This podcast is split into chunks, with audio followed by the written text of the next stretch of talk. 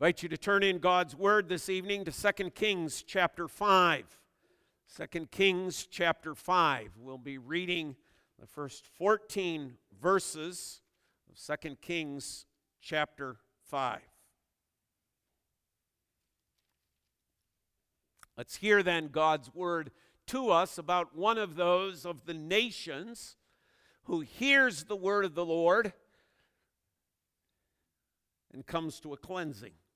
This is a picture for us as well, not only of God's great and glorious power and work and of the responsibilities we have, but this is a picture of how it is that God adds to his beautiful vineyard. 2 Kings 5. Naaman, commander of the army of the king of Syria, was a great man with his master and in high favor because by him the Lord had given victory to Syria. He was a mighty man of valor, but he was a leper. Now, the Syrians, on one of their raids, had carried off a little girl from the land of Israel, and she worked in the service of Naaman's wife. She said to her mistress, Would that my Lord were with the prophet who is in Samaria he would cure him of his leprosy. So Naaman went in and told his Lord. Thus and so spoke the girl from the land of Israel. And the king of Syria said, Go now, and I will send a letter to the king of Israel. So he went, taking with him ten talents of silver, six thousand shekels of gold, and ten changes of clothing. And he brought the letter to the king of Israel, which read, when this letter reaches you, know that I have sent to you Naaman my servant, that you may cure him of his leprosy. And when the king of Israel read the letter, he tore his clothes and said, Am I God to kill and to make alive? That this man sends word to me to cure a man of his leprosy? Only consider and see how he is seeking a quarrel with me. But when Elisha, the man of God, heard that the king of Israel had torn his clothes, he sent to the king, saying, why have you torn your clothes? Let him come to me, that he may know that there is a prophet in Israel. So Naaman came with his horses and chariots and stood at the door of Elisha's house. And Elisha sent a messenger to him, saying, Go and wash in the Jordan seven times, and your flesh shall be restored, and you shall be clean. But Naaman was angry and went away, saying, Behold, I thought that he would surely come out to me and stand and call upon the name of the Lord his God, wave his hand over the place, and cure the leper.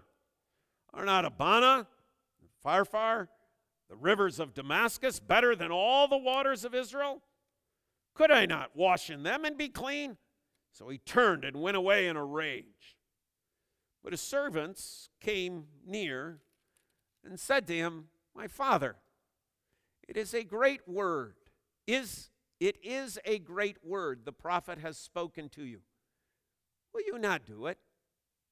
Has he actually said to you, Wash and be clean? So he went down and dipped himself seven times in the Jordan according to the word of the man of God. And his flesh was restored like the flesh of a little child, and he was clean. As far the reading of God's word. Let's again bow in prayer. Dear Lord, once again, we thank you for this privilege and opportunity that we have this Sunday evening to come and worship you.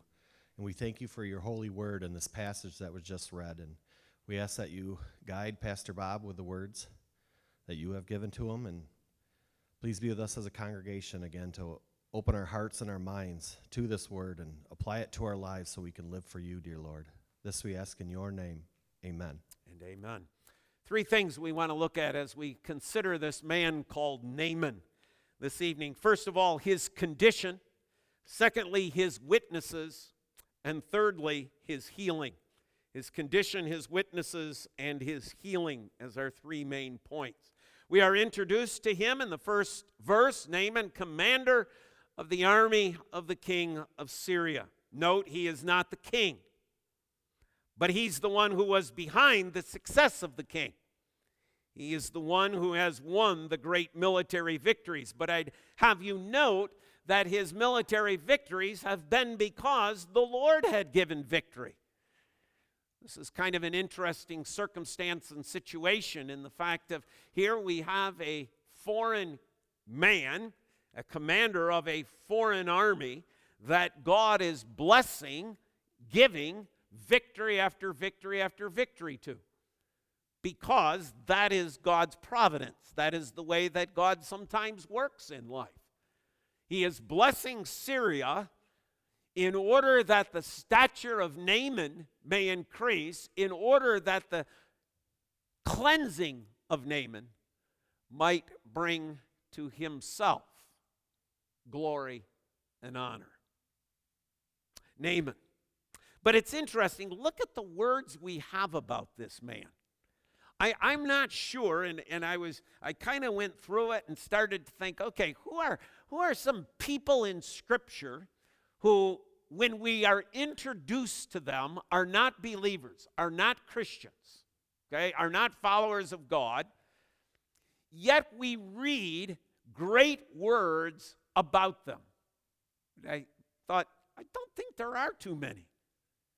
But listen to what God tells us about Naaman.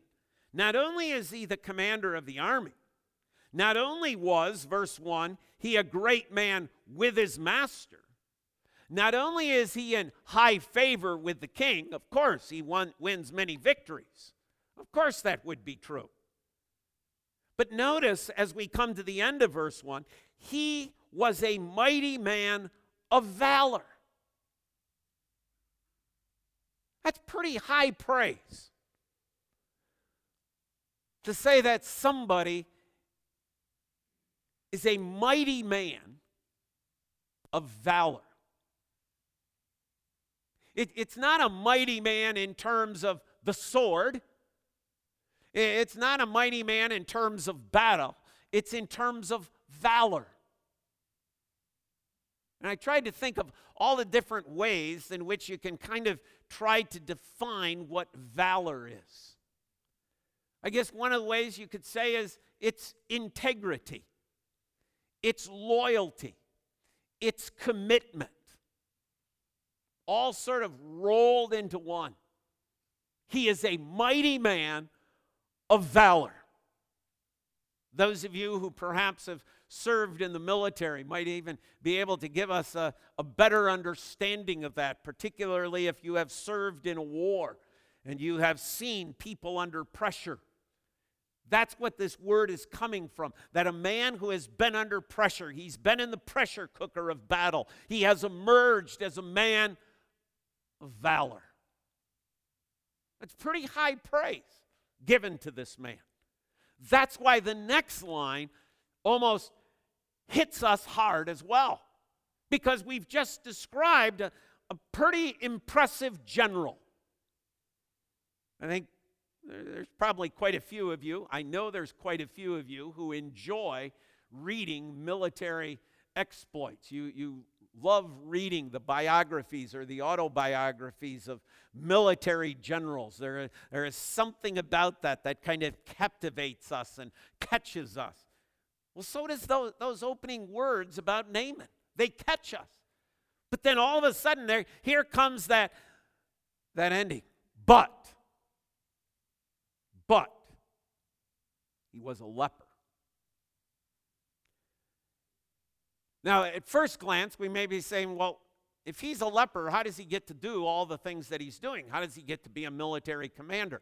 Well, let's remember what is he? He is not an Israelite, he is a Syrian. The Syrians do not operate by Leviticus 13 and 14. Leviticus 13 and 14 are God's laws regarding how a leper was to be treated, how he was to be handled and all the procedures that went along with it and, and all the things that were unclean. I couldn't help but think this morning when uh, Brother Vandermeer was talking in that Hindu society, that caste system of those who are considered to be the unclean. Israel had their own. They're the lepers. They're the unclean. So much so that the leper, if somebody were approaching, as you well know, had to cry out, unclean, unclean. They were not allowed to live within the city gates, they had to live outside of it. as well. They couldn't go to the temple, they couldn't worship, and so on. But this guy's a Syrian. Leviticus 13 and 14 don't apply. Nor do we know the extent at this point of his leprosy. Now, it's obvious he's concerned. It's obvious the king is concerned. They want Naaman kept alive. The king has a vested interest in that. So one would think that the leprosy, if, if it wasn't advanced, had the potential and they knew it. That's why they need to deal with it. But he was a leper. No matter what else you say about Naaman, the thing that comes out of the pages of Scripture is this fact. He has some sort of incurable skin disease that, if we put it in the context of 2 Kings chapter 5, is going to end his life or debilitate him to such the extent that he can no longer function as the military commander. But there's another thing about Naaman we, we have to know and underscore. He is a pagan. As the page of Scripture opens, we are met with a man who is a pagan. He is a worshiper of a god by the name of Rimmon. If we had read farther into chapter or into verse 18, okay, uh, he, he asked from uh, permission from Elisha in this matter. May the Lord pardon your servant when my master goes into the house of Rimmon to worship there, leaning on my arm, and I bow myself in the house of Rimmon. When I bow myself in the house of Rimmon, the Lord pardon your servant in this matter. And he said to him, Go in peace. So he, he's making a distinction then, but that's after the story, and we'll come back to that in a minute. But the idea is, as the story begins, he has no qualms about going to the house of Rimmon. Now, who's Rimmon? Well, in the Syrian way of thinking, Rimmon is the god of small g, excuse me, god of storms, god of thunder, and god of rain. And you might say, that sounds familiar. Isn't there another god that's supposed to be that god? Yes, that's Baal. But that's to the Canaanites. So you have all these various groups, they all have their own gods, the gods basically function over the same thing in their thinking, but they have different names. So if this story were in the land of Canaan, we would have had he's a pagan. Why? Because he goes to the house of Baal. In Syria, you go to the house of Rimmon. That's the name of the god who supposedly con- controls the storms and the thunder and all that sort of stuff. But there is a little added thing here. This, this term Rimmon sort of adds the, the idea of a god of the storms and wind and so on par excellence. In other words, they saw him as the God above all gods, which kind of adds into the story, right? He is worshiping a God that's not considered somewhat on the side, and there might be others. This is the God, Rimmon, who is the God above all gods in their way of thinking, in their pagan thought. So, why hasn't he been healed? He worships this God, but he's still a leper. So, there, there, there, there's the understanding then that this God that they're worshiping is not a God who can heal him from this disease. And, and there, there's you, you can tell as you read through the story that this is disconcerting to them. That's one of the things that you and I need to be looking for. If we're going to be effective witnesses of the gospel, one of the things to keep our eyes out for are those who are disconcerted, whose lives are in upheaval, who are searching, who are looking. God has brought this about. God brought leprosy into Naaman's life to confront his belief in Rimmon. And because that is happening, this becomes the opportunity now to speak out. So, secondly, let's look at his witnesses. Verse 2 introduces us to one. Now, the Syrians, on one of their raids, had carried off a little girl from the land of Israel. And she worked in the service of Naaman's wife. She said to her mistress, Would that my Lord were with the prophet who is in Samaria. He would cure him of his leprosy. Don't you just love her? Okay? Well, that's all we have. We don't have her name. Okay? We don't have the town she's from. All we know is she's an Israelite. And and she so much like a child, right? Just blurts it out. Okay? Just blurts it out. Oh, my master's got leprosy. It'd be nice if he went to the prophet who is in Israel. Notice, not he might, not perhaps, but with that childlike faith says he would heal him. What an interesting thing, right? The very man who has captured her, the very man who has taken her away from not only her country, but her family, and who knows, he might very well have killed her parents, killed the rest of her family, speaks up.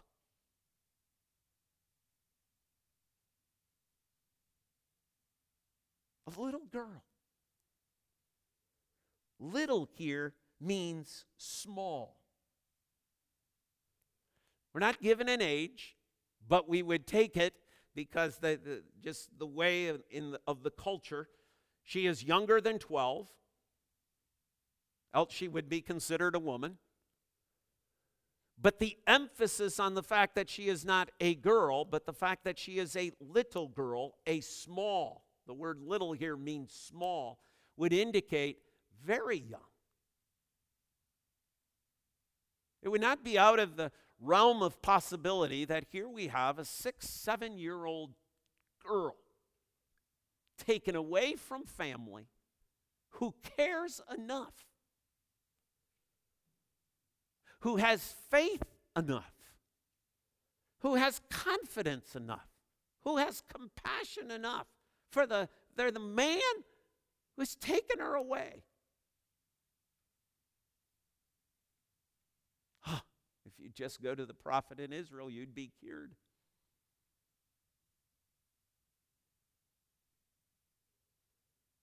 Sometimes our children,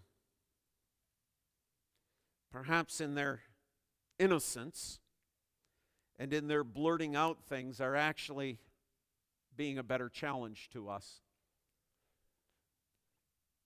Perhaps you've been through the store and you're pushing them and they're riding in the shopping cart and they make some reference to God.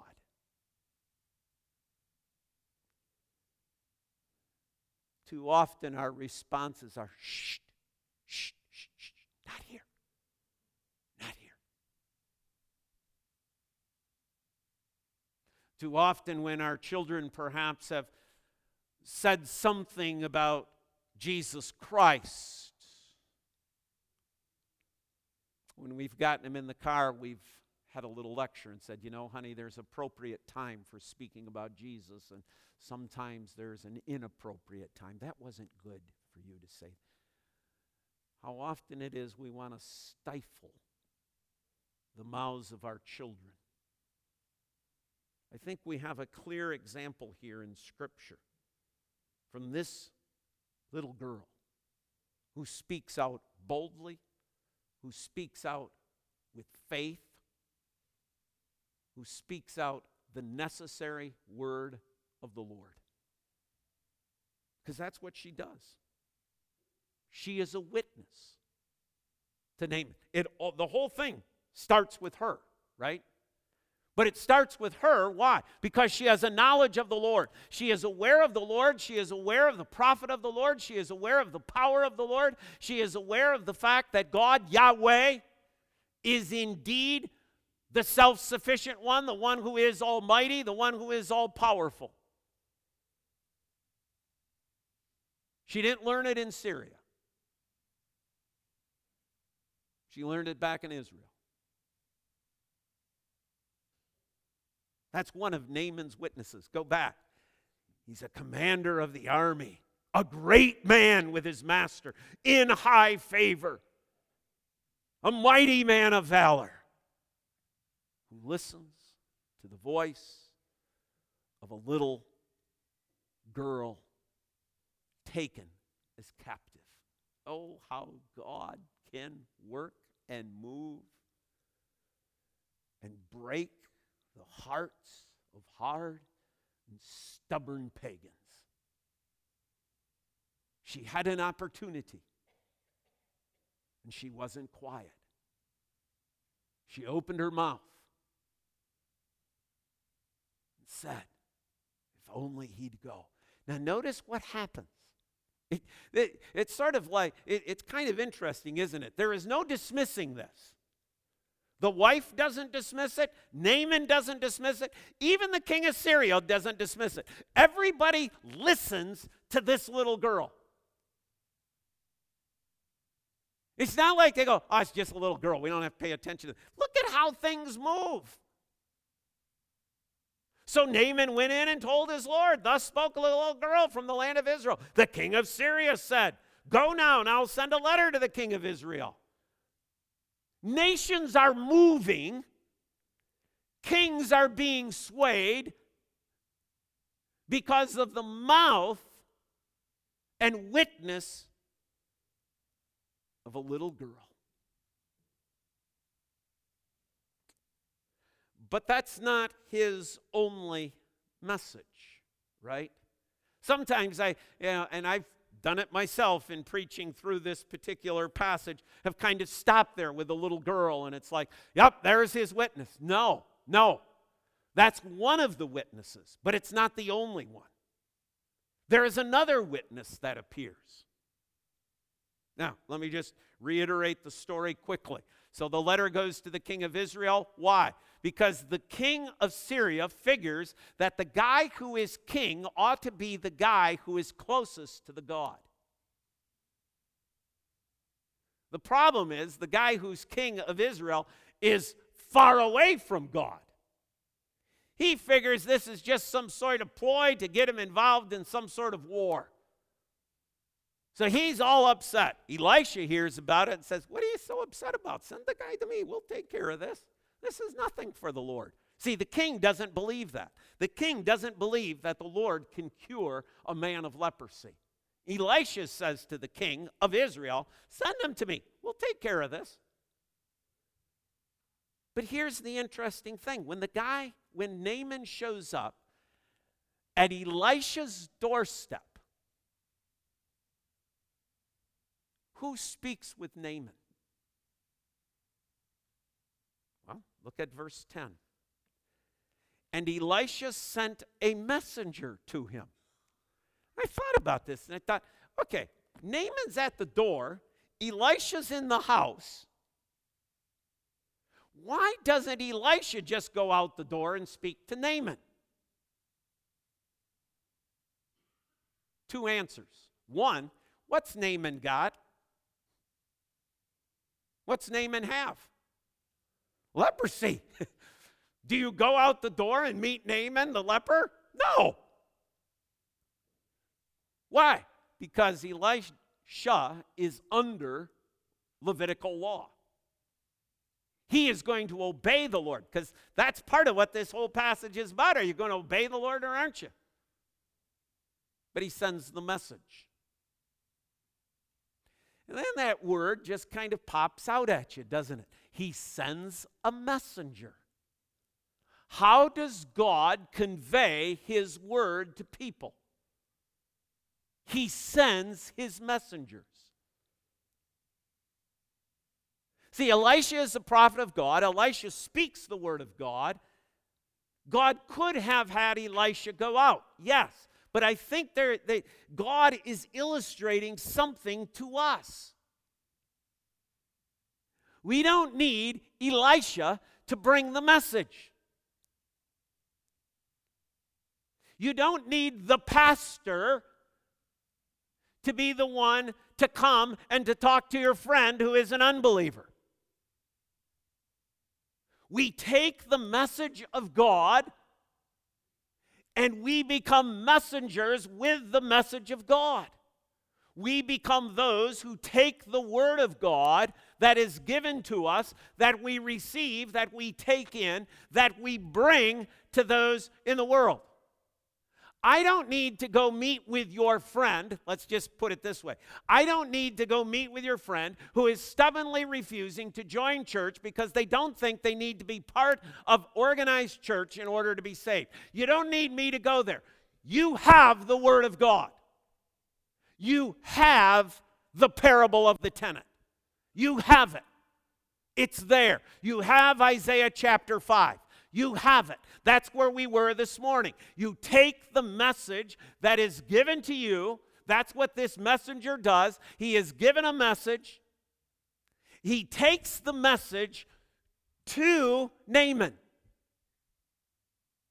That's why the sign is up there above that door. You're now entering the mission field. You, you. Why? Because you've taken the message, you hear the message of God, and now you take the message of God to those who are the Naamans of this world. This is the way God works.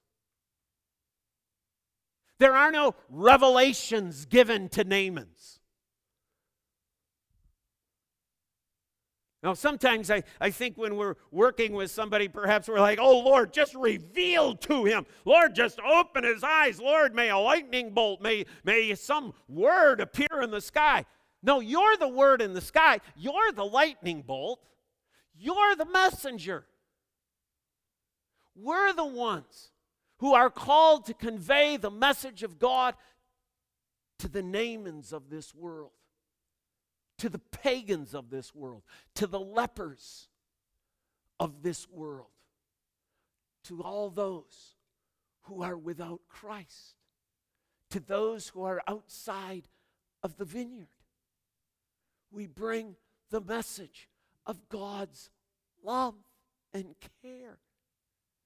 The message that He loves His vineyard so much What's he going to do next week in that passage? But he's going to send his own beloved son. This is the message. So he has two witnesses, doesn't he? The slave girl who informs him of the prophet that that is where he can find his cleansing. Two, he has a messenger from Elisha that tells him what to do. And of course, that gets us all into the verse 10 Go and wash in the Jordan seven times, your flesh shall be restored, and you shall be clean. How does Naaman react to the messenger? In a rage. He storms off.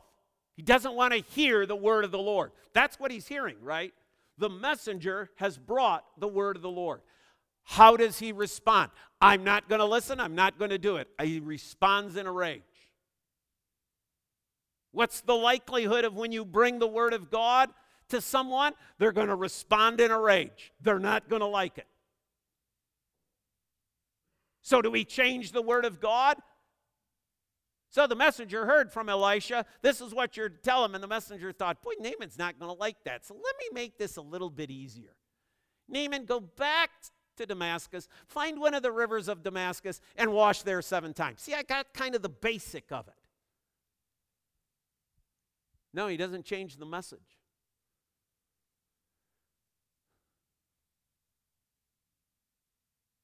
People do not want by nature to hear the word of God. We are at war with God. We are enemies of God. Naaman himself says, I was expecting you to just come on out, wave your hand over me, and I'd be cured. I had the way I wanted this to be. And God says, No, it's not going to be your way, Naaman. We don't compromise the message to fit the need of the person. He brought the message of the Lord, and Naaman responds in anger and a rage. And what does he do? He goes the opposite way.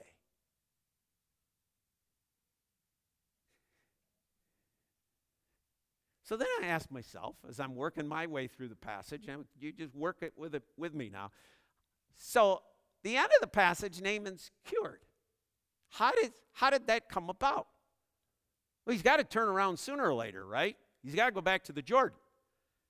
What is it that causes him to turn around? See, it's not the little girl. The little girl got him there. The word of the Lord actually drove him from there. So, what is it that, that finally hits Naaman and says, okay, I'll go around? Well, what does the text tell us? And I think these are the guys we often miss. Okay? We, we miss these men, right? Verse 13. See, verse 12, he went away in a rage. 13. But his servants came near and said to him, My father, it is a great word the prophet has spoken to you. Will you not do it? Has he actually said to you, Wash and be clean? And what's the next thing we read? So he went down and dipped himself seven times. Who else is a messenger here? These other servants. Now it's interesting, in every one of these cases, the girl is unnamed, the messenger from Elisha, although some people suppose it's Gehazi, I, I don't know if we can make that direct connection, is unnamed, at least in the text. And these guys are unnamed. All unnamed people. All, in a sense, very incidental people. These guys reason with Naaman. They're having an, they're having an argument and they're talking to Naaman from the point of view of reason.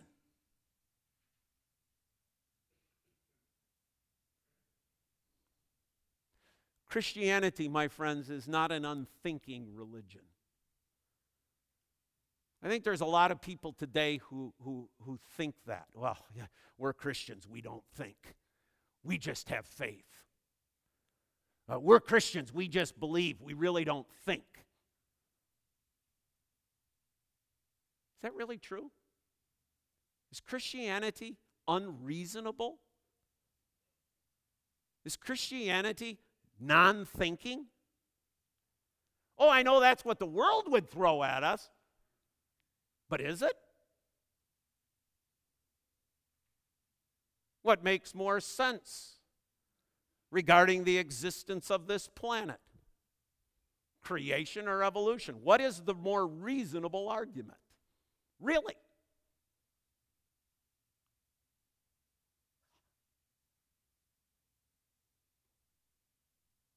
They reason with them. And it isn't really highfalutin. It isn't filled with biblical text. It's just filled with, he's just asking you to go and wash in the Jordan. You came all this way. You still have leprosy.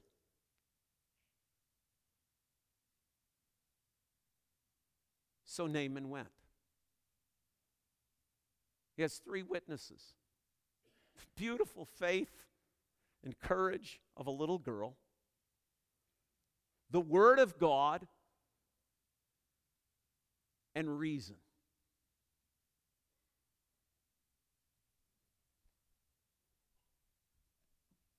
And what happens? Verse 14. So he went down, dipped himself seven times in the Jordan, according to the word of the man of God, and his flesh was restored like the flesh of a little child. Interesting term, right? Huh? That we go back to the little child, the little girl. There's a little play that's going on there. And he was clean. So let me ask you the question How did his cleansing come about? His cleansing come about in the same way that your and my cleansing comes about. Has the three same components. One, he turned around. He would not be clean today had he not turned around. What do we call that? Spiritually. When a person turns around, what's that called? Repentance. He repented.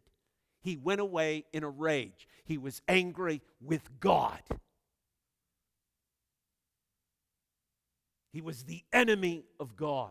He wasn't going to obey the word of God. And he repented. So he went down and dipped himself seven times. He repents. What is the second thing? The component of a cleansing. You obey. Notice it's not a partial obedience. It's not a somewhat obedience. It's not, well, I'll go near the river and I'll kneel at the river. It's not, okay, uh, I'll go to the Jordan, but I'm just going to go in once.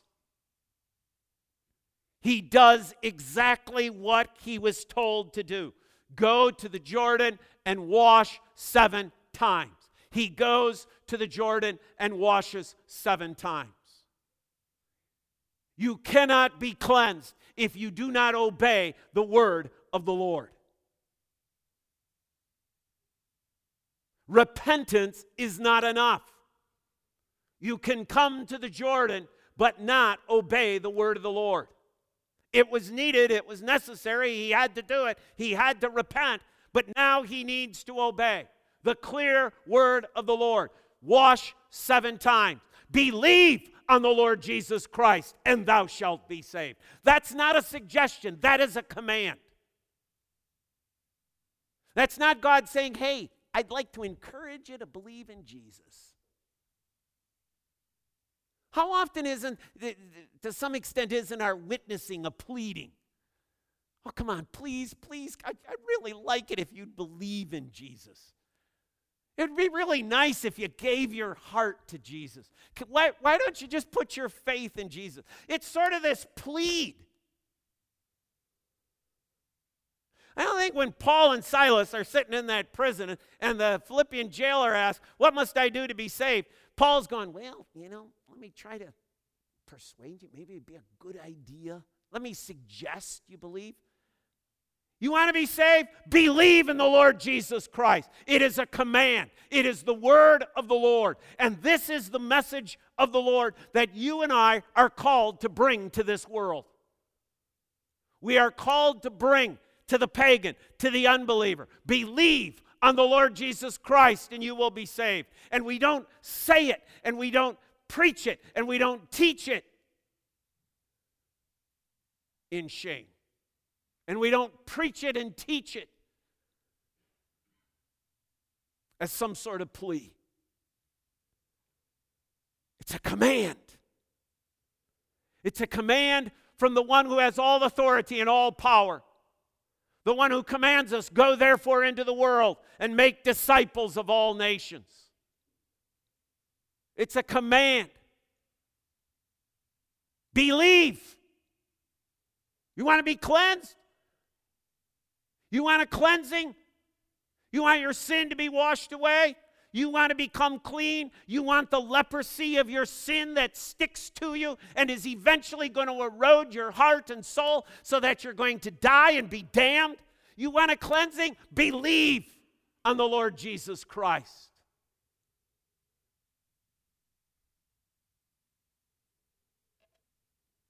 But there is a third element and that is gratitude. We see that in his response. Verse 15.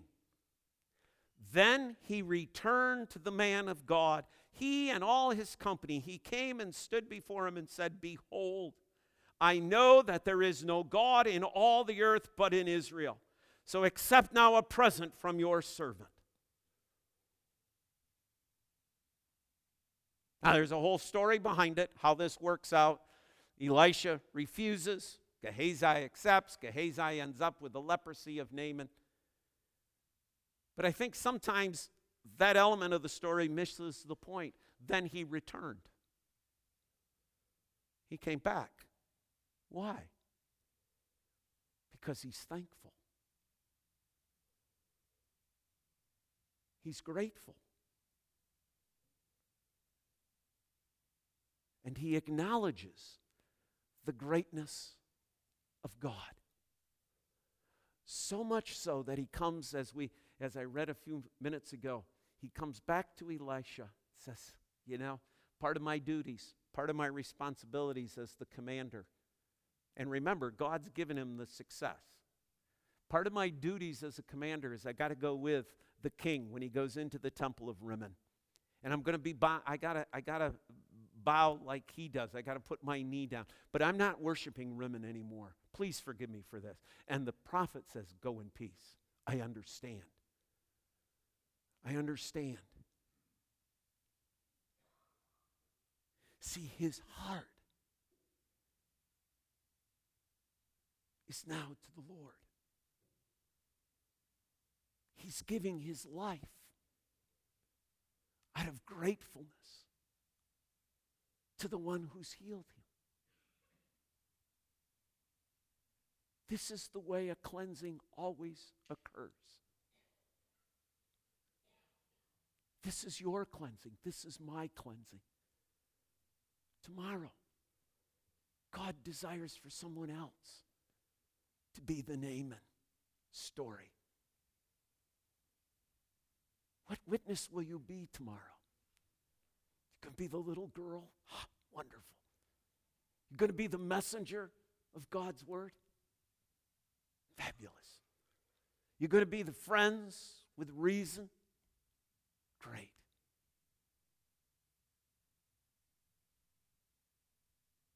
Because God wants more in his vineyard.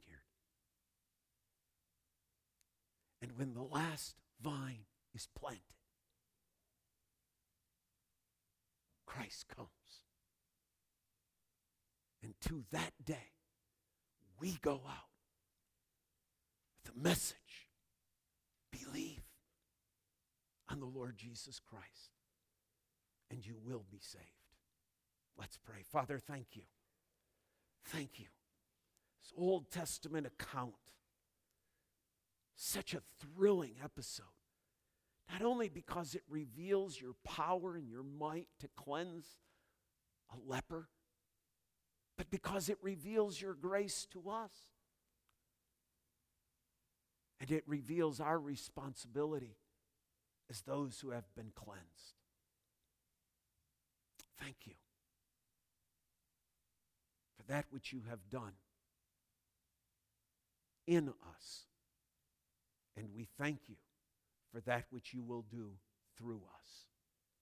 To you belongs the honor and the glory and the praise.